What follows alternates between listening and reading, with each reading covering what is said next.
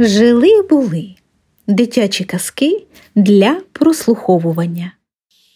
А что ты умеешь? Виталий Злотников. Рос в огороде маленький тыквененок.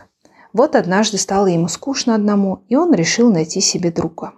Пошел тыквененок по дороге и повстречал ежика. «Привет, ежик, давай с тобой дружить?» Посмотрел ежик на тыквененка недоверчиво и спросил, «А что ты умеешь делать?» «Я расти умею», — ответил тыквененок. «А еще что-нибудь умеешь?» «Нет, больше ничего не умею». «Ну тогда мне не интересно с тобой дружить», — сказал ежик и пошел своей дорогой. А разговор этот слышал маленький воробушек, который случайно оказался поблизости. Ему стало жалко тыквененка, и он полетел за ним следом. А вдруг тому понадобится помощь? Тыквененок шел по лесу и повстречал на своем пути белку. Она сидела на дереве, грызла орешки и что-то тихонько набивала себе под нос, чтобы волк не услышал. В этом лесу все очень боялись волка, потому что был он на редкость огромным и страшным.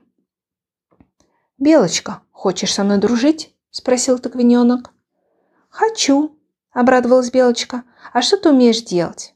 «Я расти умею», — ответил тыквененок. «И все? Ну, тогда какой же из тебя друг?» — засмеялась белка.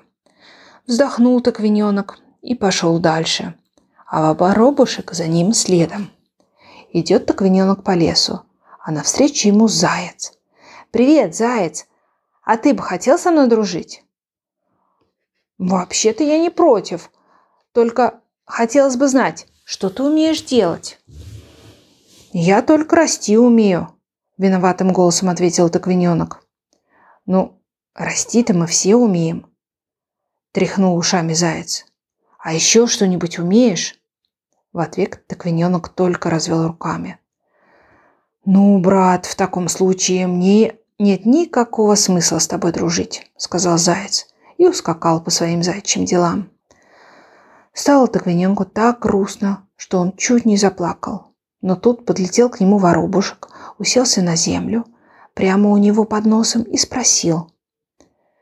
«Тыквененок, а хочешь, я буду с тобой дружить?» «А разве тебе интересно со мной дружить?» – удивился тыквененок. «Я ведь ничего не умею». «А я, думаешь, умею?» – пропищал в ответ воробушек. «Зато ты очень добрый, а это главное в жизни». Дальше друзья отправились уже вместе. Шли они, шли, вдруг слышат, кто-то плачет.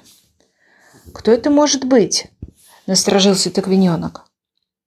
Вышли они на полянку, а там большая клетка, а в клетке заяц, ежик и белка.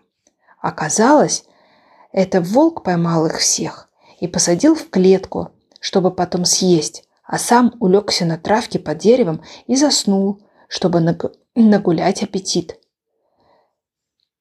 Решил тыгвененок выручить зверушек. Подошел к волку и принялся его тормошить. «В чем дело? Что случилось? Кто ты такой?»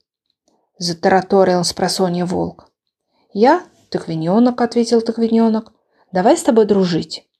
Схватил волк тыквененка, ощупал со всех сторон, обнюхал и говорит удивленно. «Так ты же не мясной. Зачем мне с тобой дружить?» «Зато я овощной», — сказал тыквененок. «А в вашем возрасте, между прочим, очень полезно дружить с овощами».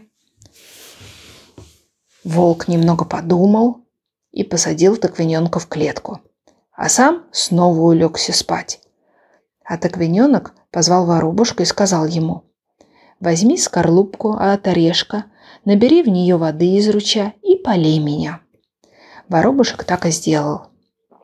И тут случилось чудо. Прямо на глазах тыквененок подрос на несколько сантиметров. Воробушек принялся таскать из ручья воду и поливать тыквененка. И очень скоро тыквененок так вырос, что клетка не выдержала и развалилась. Так все пленники оказались на свободе и принялись благодарить Токвиненка за то, что он спас им жизнь. А волк проснулся, увидел, каким огромным стал тыквененок, и в страхе убежал, куда глаза глядят. С тех пор его в лесу никто больше не видел, и все маленькие зверушки стали жить припеваючи. Конец.